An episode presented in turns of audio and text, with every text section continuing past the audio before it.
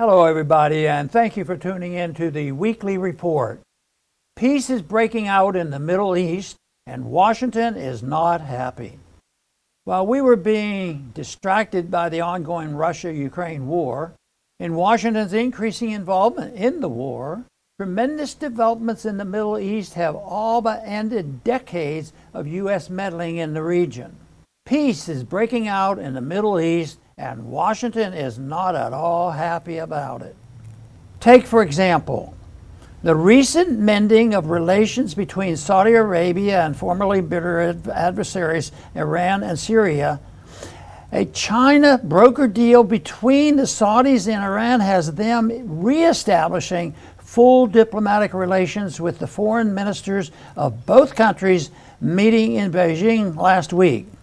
It is the highest level meeting between the two countries in seven years. Additionally, Riyadh is expected to invite Syria back into the Arab League, and Syria President Assad may attend the next Arab League summit.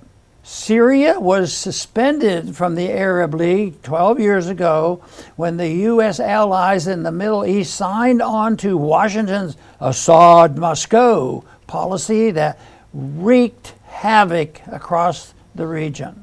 And the nearly decade long war in Yemen, which has devastated that population, appears to finally be ending as Saudi Arabia is expected to announce an end to its U.S. backed war on that country. Troops from the United Arab Emirates are leaving Yemen, and a Saudi delegation is arriving to negotiate a peace deal. To normal people, the idea of peace breaking out in the Middle East is a wonderful thing. But Washington is anything but normal. President Biden dispatched his CIA director, William Burns, to Saudi Arabia in a surprise visit last week. According to press reports, Burns was sent to express Washington's surprise and frustration over the peace deals going through. Biden's foreign policy team has felt blindsided by Saudi Arabia's sudden move to get along with its neighbors. Washington is angry that Saudi Arabia will start trading with Syria and Iran because those two countries are still under crippling U.S. sanctions.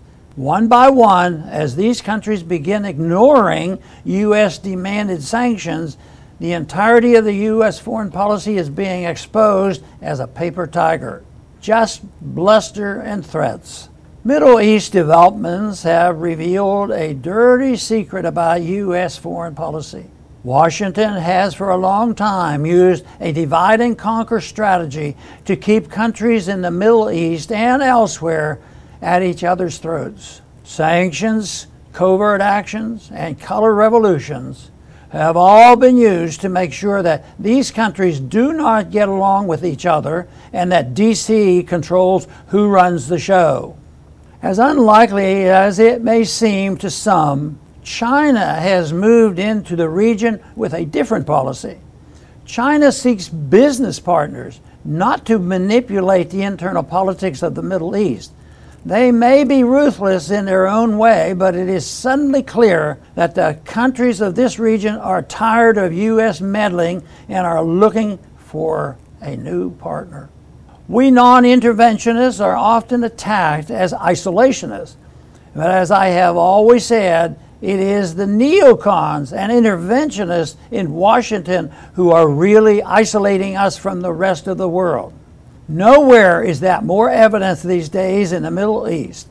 It didn't have to be this way, but if this is the end of U.S. meddling in the Middle East affairs, then ultimately it is a good thing for the American people and for peace.